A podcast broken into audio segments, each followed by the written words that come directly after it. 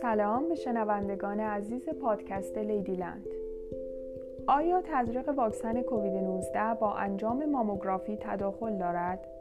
انجام ماموگرافی بلافاصله بعد از دریافت دوز دوم واکسن ممکن است منجر به مثبت کاذب شدن نتایج ماموگرام شود چرا که این واکسن می تواند یک تورم موقتی در قدرت لنفاوی ایجاد کند معمولا رادیولوژیست ها بعد از مشاهده بزرگی قدرت لنفاوی زیر بغل در ماموگرافی توصیه به انجام بررسی های بیشتر و یا انجام مجدد ماموگرافی می کنند. در نتیجه سبب افزایش نرخ مثبت کاذب در ماموگرافی می شود.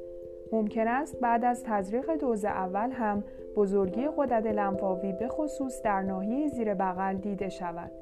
این وضعیت تقریبا در بعضی از واکسن ها نظیر واکسن آبل مرغان و پونوموکوک هم دیده می شود و مختص واکسن کووید 19 نمی باشد و نشان از یک پاسخ نرمال سیستم ایمنی به واکسن می باشد.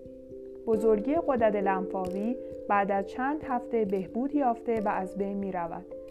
انجمن تصویربرداری پستان در آمریکا توصیه می کند که اگر از لحاظ پزشکی امکان پذیر است بهتر است ماموگرافی قبل از تزریق دوز اول واکسن و یا 4 الی 6 هفته پس از تزریق دوز دوم واکسن انجام شود.